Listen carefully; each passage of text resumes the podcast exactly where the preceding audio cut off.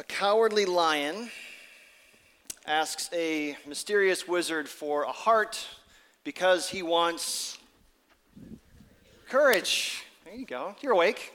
It's good. Courage is a high held attribute, isn't it?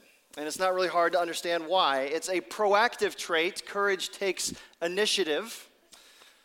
Courageous people make a difference while fearful people seem to just slide through life. Courage is rewarded with medals and recognition, while fear is disregarded or even punished. But this morning, I want to ask you to consider something that might change your conception of courage. I believe that courage is ultimately relational. Here's what I mean. In the spring of 1859, a French acrobat, Charles Blondin, did something that no one else had ever done. He took a two inch thick rope, 1,300 feet long. He tied one end to an oak tree and the other end around a rock, and he walked across Niagara Falls. And just for a bit of theatrics, when he got to the middle, he popped the cork on a bottle of French wine, sat down, and had a few sips. Over 100,000 people watched in terror, but he made it no problem. In the coming weeks, more theatrics followed somersaults, backflips, took out a piece of cake and a bottle of champagne. He even took a stove top out with some kitchen utensils, cooked and ate an omelet. But the most remarkable stunt of all involved his manager, Harry Colcord.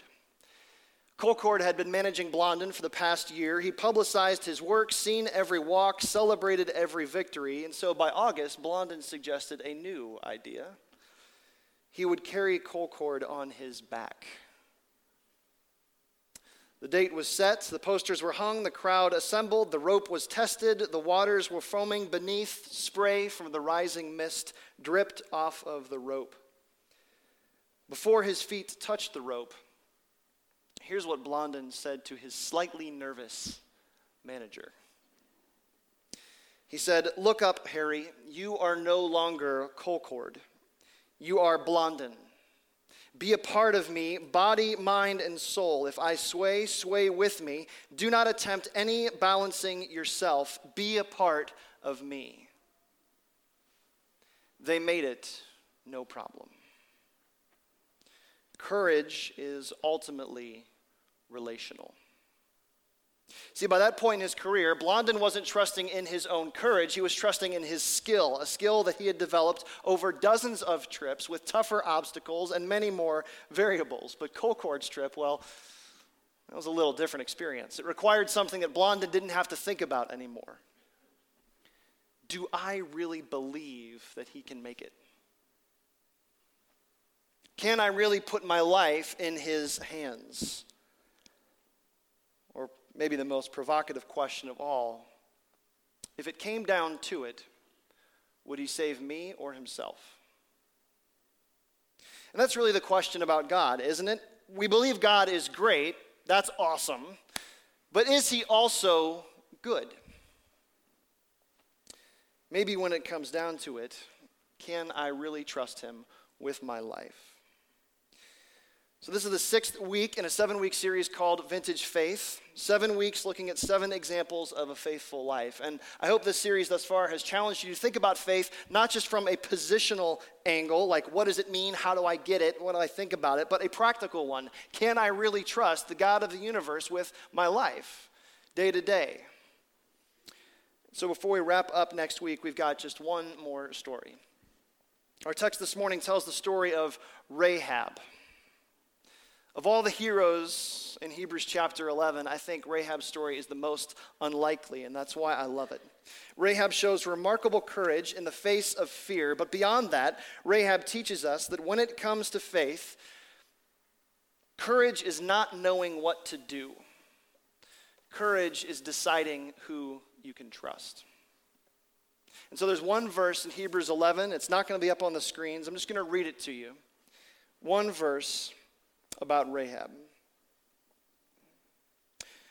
By faith, Rahab the prostitute did not perish with those who were disobedient, because she had given a friendly welcome to the spies. Courage is not knowing what to do, it's deciding who you can trust.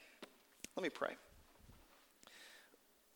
Father, we thank you for all these examples in Hebrews 11. And as we consider our own lives, the places where we are fearful and cowardly, Father, will you waken us up inside? Give us courage based on who you are.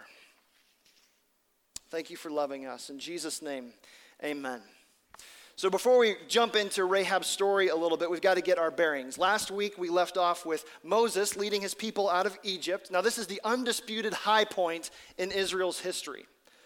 After generations of slavery in Egypt, God's people are finally free.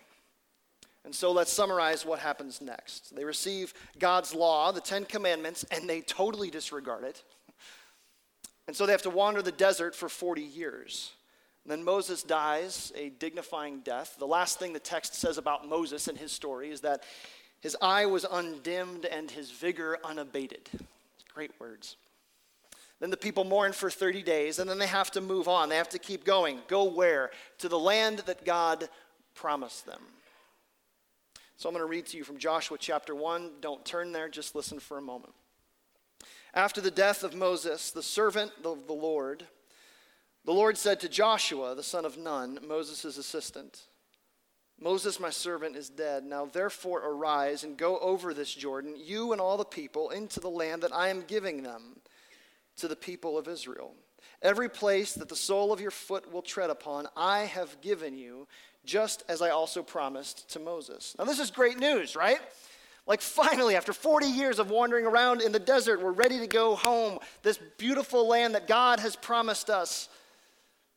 There's one thing in the way a city fortress called Jericho, and they are scared spitless. And so God's people camp out for three days. The promised land, the centuries old dream. God's people are camped just east of the Jordan River, five miles outside Jericho. That's like from here to Glen Oak High School. Unless you think this is going to be a blowout, Remember, God's people are a nation of migrants. They're wanderers, they're pilgrims. They've been wandering the desert for 40 years. They're not weaponized, they have no strategy. They've been basically leaderless until now. They're intimidated. They have no distinct advantage, no upper hand, no contingency plans if things go south. This is basically the equivalent of a pee wee football team with a first time head coach and no playbook under the big lights. And all of this set the stage for Rahab's story. Join me in Joshua chapter 2. So you can turn there in your Bible, flip there on your phone, or you can follow along on the screens. Just a quick spoiler alert for you. The very first act of courage in the new season or in this new promised land comes from a very unexpected person in a very unexpected place. And I think you'll see that courage isn't knowing what to do, it's deciding who to trust. So, Joshua chapter 2, let's take a look at verses 1 through 4. And Joshua, the son of Nun, sent two spies secretly from Shittim as spies, saying, Go view the land, especially Jericho. And they went and came to the house of a prostitute whose name was Rahab, and lodged there. And it was told to the king of Jericho, Behold, men of Israel have come here tonight to search out the land. And the king of Jericho sent to Rahab, saying, Bring out the men who have come to you, who entered your house, for they have come to search out all the land. But the woman had taken the two men and hidden them. 3,000 people called Jericho home. Most of them worked outside the city and came home at night. Two things you need to know about Jericho. First, it was imposing. Located where it was, if you were coming eastward into the Jordan Valley, it was the first city that you were going to hit. And it was parked right along the north south trade routes. So if you wanted to go further eastward, northward, or southward, you had to go through Jericho first. It was incredibly strategic. Its outer wall was six feet thick, its inner wall, 12 feet thick. If a city could be a football player, Jericho is the middle linebacker, daring people to get through. But the second thing you need to know about Jericho is it's incredibly pleasure oriented. Arranged around a vast grove of palm trees, the city was beautiful. The word Jericho actually means fragrant, and so it wouldn't be out of place to think about Jericho like an ancient Near Eastern Las Vegas, a place where you could go and disappear, escape, and indulge. What happens in Jericho stays in Jericho. And that's where Rahab comes in, this hero of the faith. It doesn't do us any favors to whitewash this. Rahab's profession and position near the entrance of the city suggests that she might be a temple prostitute. And here's how this works the people of Jericho worshiped a cult goddess named Ashereth. She was goddess of the moon. And if you were visiting Jericho, you would do a couple of things. You would pay a tax, usually into the temple treasury, to earn her favor, and then you would engage one of her workers. And this would give you a good time in Jericho. Nevertheless, Rahab's profession and position make her a wealth of information. She would know more about the comings and goings of the city than anyone else. She heard men talk, talk about the world outside the city walls, battles won and lost, movements in neighboring kingdoms. The scene that night almost paints itself, doesn't it? Evening firelight flickers on the stone walls, creating shadows and casting figures the shuffle of workers returning from the fields, conversation, jokes, evening aspirations. The smell of harvested flax drying on the rooftops gives the city a dark, earthy fragrance.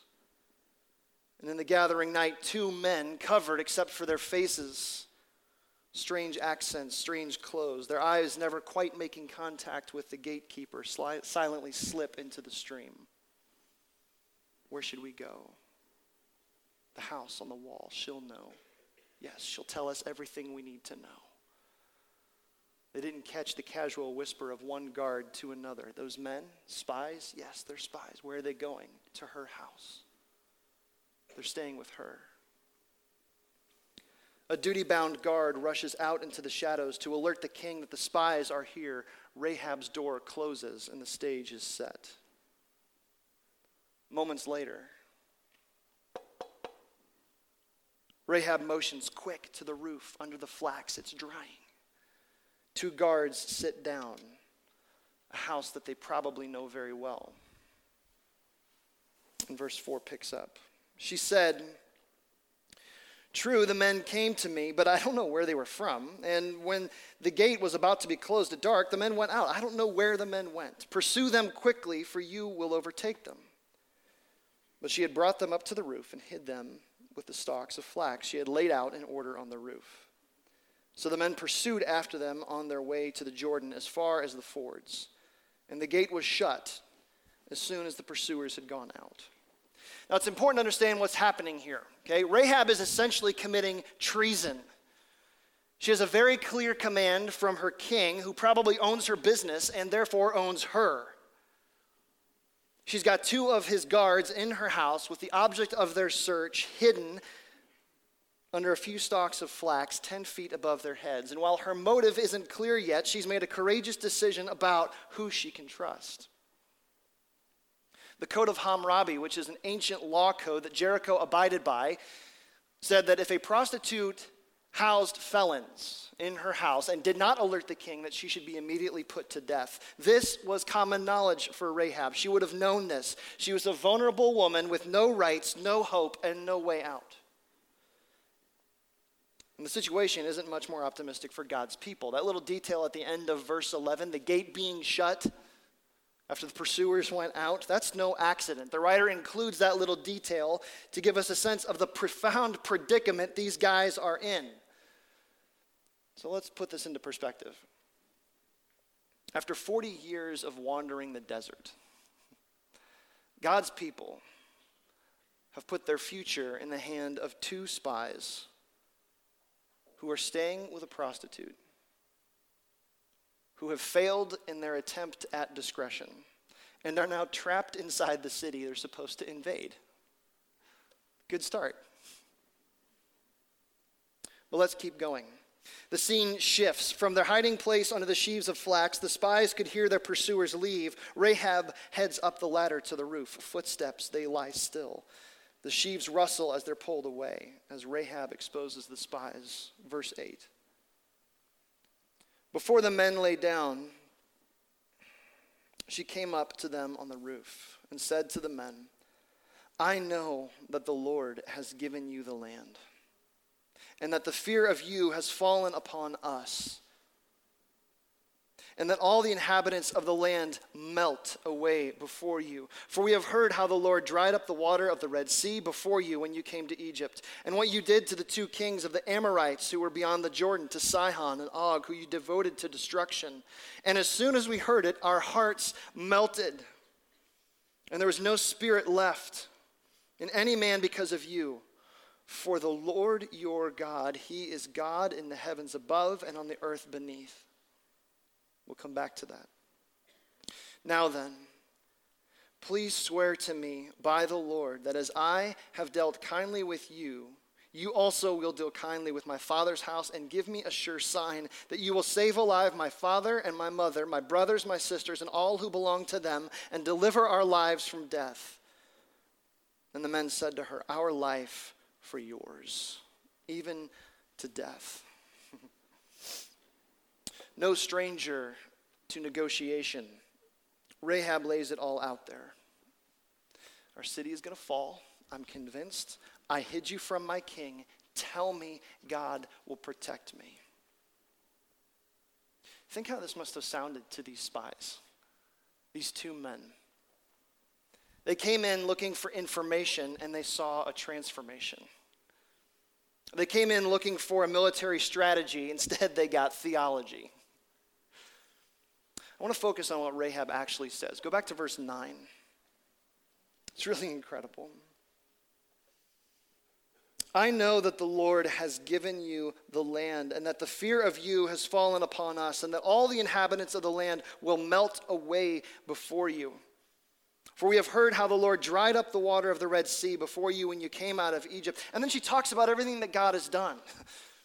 Now, we're not told how she knew everything about the Red Sea. It could have been that she learned from soldiers, it could have been pillow talk, it could have been casual conversation, whispered rumors. However, she learned about God's dealings with his people, all she knew was that fear of God led to her faith in God.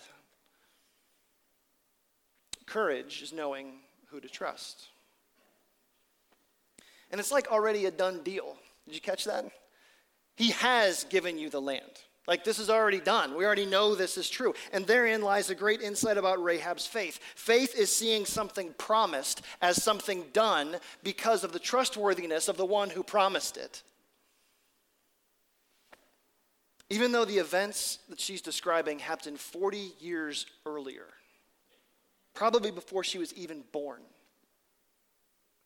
She mentions her father, her mother, her brothers, her sisters, no kids, considering her profession. That's interesting. It's an indication that she's probably quite young. Even though she probably wasn't alive when God split the sea for Moses and God's people, God's work never goes unnoticed if it's really God's work. But the most interesting thing to me isn't that their hearts melt, but why their hearts melt. Why is she so convinced that God's people will have ultimate victory? Look in verse 11. For, that word right in the middle, for the Lord your God, He is God in the heavens above and on the earth beneath. And there it is. That is the pinnacle of her confession and the climax of this little scene. Rahab's courageous choice to act for the spy's benefit secures the future of a people she wasn't a part of based on a few scraps of theology about a God she barely knows and lights the path to a future that she couldn't even imagine. This mustard seed faith, Jesus would talk that way, is all she's got. And as it turns out, it's all she needs. Rahab saw something the rest of her city missed. Courage is knowing who to trust. That word sign that appears in verse 12, don't miss that. She says, Give me a sign It's a really cool word in Hebrew. That word sign is the same word that's used when God talks to Noah. And he says, That rainbow, that's a sign that I'm never going to do this again. It's the same word when he talks to Abram. And he says, This is going to be a sign for you. Most importantly, last week, you remember Moses, right? There's blood on the doorposts of people's houses. And he says, That, that's going to be a sign that I'm going to save you. That word actually is much richer than just a sign, it means a covenant, a promise, entering into a relationship with the God of the universe. And here is Rahab. What's she really asking? She's saying, Promise me, covenant with me. I know something big is coming and I don't want to miss it. Don't leave me out. Please. And the spy's response is just beautiful, isn't it? Our life for yours. That's another way of saying absolutely yes. Courage is deciding who you can trust. Then there's the spy's response. Take a look in verse 15.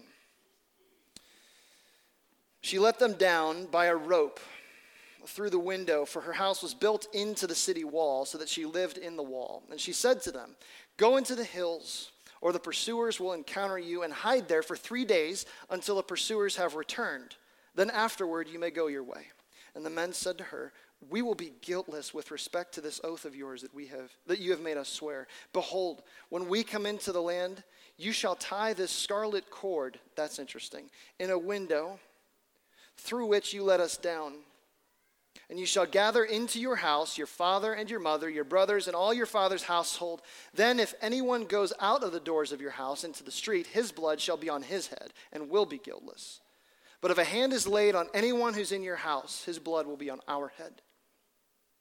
But if you tell this business of ours, then we shall be guiltless with respect to the oath we've made to you, or you made us swear. And she said, According to your words, so be it. And she sent them away, and they departed and she tied the scarlet cord in her window. From an open window, probably 30 feet above the ground, Rahab whispers further instructions down to the spies to ensure their protection. But before they can head out into the hills, the spies throw up a scarlet cord. Why they had it, we really can't say. Which would become a symbol of redemption for Rahab's family. I don't want to press this too far, but it's interesting to me how the color red is used at this point in Israel's history. Passover, remember? Doorposts covered with the blood of a spotless lamb. Scarlet cords were in the temple or in the tabernacle, connected with worship. The priests, the high priests, had garments that had scarlet cords on them before they would offer something. So the color red is always connected in the Old Testament with atonement and worship and sacrifice and protection. And if you think that's cool, wait till you see what happens next. Verse 22. They departed and went into the hills and remained there three days until the pursuers returned. And the pursuers searched all along the way and found nothing. Then the two men returned. They came down from the hills and passed over and came to Joshua the son of Nun. And they told him all that had happened to them. And they said to Joshua, Truly the Lord has given all the land into our hands, and also all the inhabitants of the land melt away because of us. If you're paying attention, those words sound familiar, don't they? The spies basically parrot back the exact same words that Rahab told them. Their hearts melt. But here's what I haven't told you those words aren't Rahab's. Or she says them, like they're in the text, and they're a part of her confession. She means them, but they aren't hers, at least not at first. Those words about melting hearts came from a poem that Moses wrote 40 years earlier. Here's what he, here's what he says it's in Exodus 15. The people of Canaan will melt away Terror and dread will fall upon them. By the power of your arm, they will be as still as stone until the people pass by, O Lord, until the people you bought pass by. Did you catch that? Sounds familiar. And you have to know that when the spies said those words to Joshua, Joshua's heart leapt. Did you say they would melt? It's an odd word choice.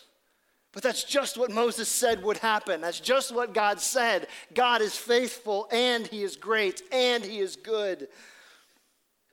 Rahab's words were an echo of a song she had never heard before, but they lit a beacon of hope for God's people. God inspires Moses to write a poem about a future conquest he would never see, and then he puts those same words in the mouth of a prostitute, and then later those words confirm a direction for the movement only God could orchestrate. What's God saying to Joshua? I am faithful. I don't give up my promises, I don't break them, I don't forget about you.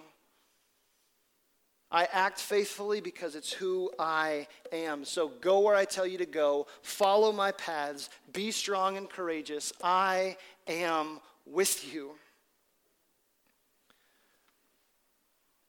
Which leads me to where we need to go. What should we take from all of this? If the writer of Hebrews commends Rahab for her faith, what does that mean for us? I think there are four things.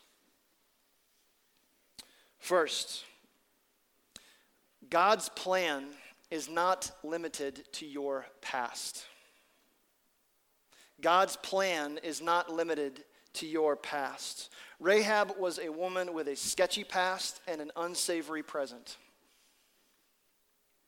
Some of you might be hurting from past pains, decisions you've made that you wish you could erase. And those pains are real, they are deep, and they are paralyzing. And if you're quietly harboring a regret, a mistake, or a secret sin, I want to talk directly to you just for a moment. One of the biggest lies that the enemy can put in your heart is that what you did prevents what God can do. And it's a really big lie. And it's a common lie. It's easy to believe, it's easy to hear, but here's why it's so dangerous because it reduces God to a mistake manager rather than a life changer. And here's the beauty of the gospel there is no sin that you can commit that His grace will not cover. God doesn't want to manage your mistakes, He wants to change your life. And His plan is bigger than your past, and His mercy is wider than your mistakes. Rahab's life shows us that your past apart from Christ and your potential in Christ can be as different as night and day. And the key is faith. Where do you place your hope? Is it in your ability to put on a smiley, happy face? Or are you going, no, I'm just as messed up as everybody else, and if it wasn't for Jesus, I'd be lost without hope? If you are hidden in Christ, you are not your past. You are not your sin. You are who God says you are. God's plan is not limited to your past. Second thing God's grace doesn't show favoritism, and neither should we. God's grace doesn't show favoritism, and neither should we. In Jewish culture, there were three things that you did not want to be a Gentile, a woman, and a slave.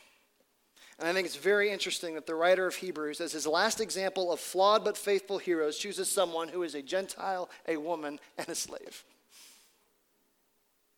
So, what's the point? God evaluates worth much differently than we do. It'd be so easy to look at Rahab and go, nope, not a chance. She's what's wrong with society. And here's the beauty of the gospel again. We evaluate worth based on who someone is, and God evaluates worth based on who someone can become. Paul would pick up on that theme when he wrote to the letter, wrote to the church in Galatian, where he said this. He said, In Christ there's neither Jew nor Gentile, slave nor free, male nor female. We are all one in Christ Jesus. What's that mean? The gospel is the great leveler. Everybody in this room is an image bearer, no matter what. Everybody in this room is a sinner, no matter what. Everybody in here is loved by God, no matter what. Everybody in here is capable of being restored by God, no matter what. And that's why racism and sexism and any other pathetic attempt at posturing have no place in the kingdom of God. Never have, never will. The gospel levels everybody. God saves who he wants, how he wants, when he wants, and our obligation is to keep our eyes open for who he's leading us to and follow him in obedience. God's grace does not show favoritism, and neither should we. Third thing in mission, in mission, lead with Jesus.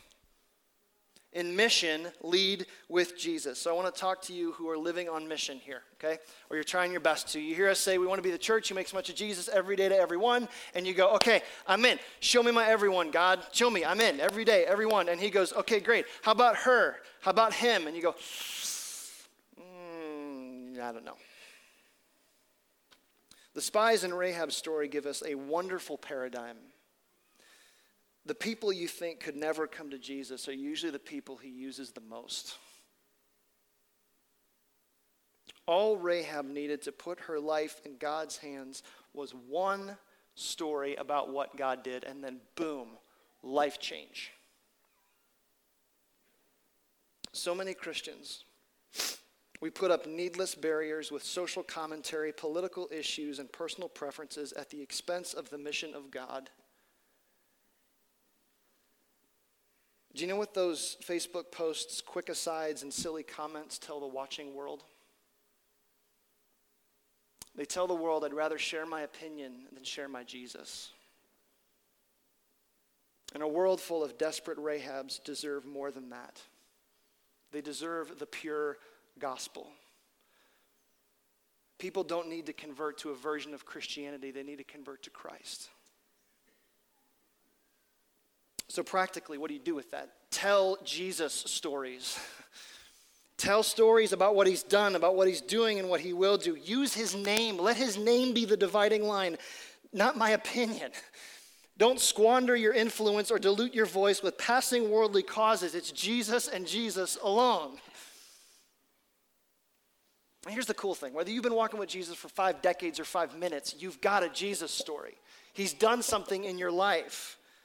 It doesn't have to be neat and tidy. The best ones never are. It could be just a scrap, just like a small little thing of what he's teaching you. But that could be all that somebody needs to chase down faith. It needs to be true and it needs to be told in love for the one who is listening. And so, in mission, lead with Jesus.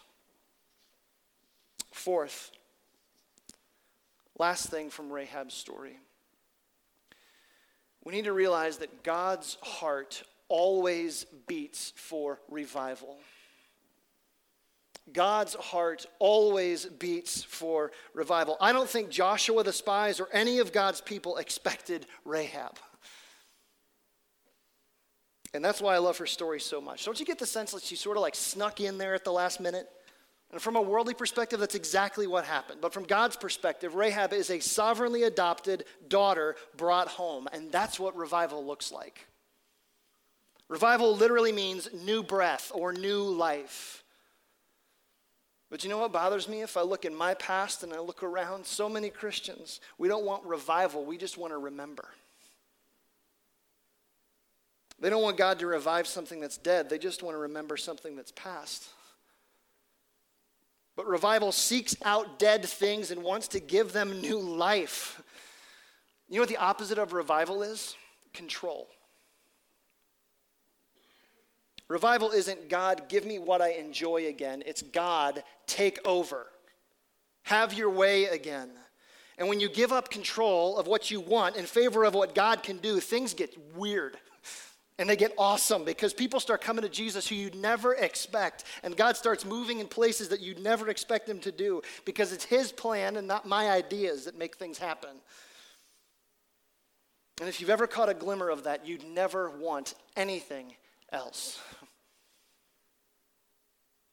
If I'm thinking on that for me, it is simultaneously terrifying and also incredibly exciting that there are Rahabs in your neighborhood, in your office, and in your school and they are on the other side of walls that most Christians do not want to pass through. They are dead and they are hopeful. They are lost and they are looking. They are wanting and they are waiting. God's heart always, always, always beats for revival. So, in closing, there's one final detail I haven't told you actually. Rahab shows up in another place in the New Testament. And like Rahab herself, it's a place that you'd probably never expect. Jesus had a follower named Matthew. Matthew was a tax collector, somebody else with a really sketchy past and a really unsavory presence. And Matthew gave all of that up to follow Jesus. And later, when he wrote about Jesus' life, he wanted to include a list of people. And so here's how Rahab's story ends Jericho fell, just like God said it would. Rahab was spared, just like he promised. After God's people move into the land, Rahab marries a man named Salmon, and they have a son named Boaz. Boaz was the father of Obed, Obed, the father of Jesse, and Jesse was the father of David, the king. Rahab is King David's great great grandmother. But it gets even better. If you follow the family tree further, it ends with another name, another king, Jesus. Rahab is in the family line of the King of Kings. A king who would change history and invite anyone, no matter their past or their present, to trust God with their life. All because Rahab courageously trusted a God she barely knew. Courage is not knowing what to do, courage is deciding who you can trust. Want to pray.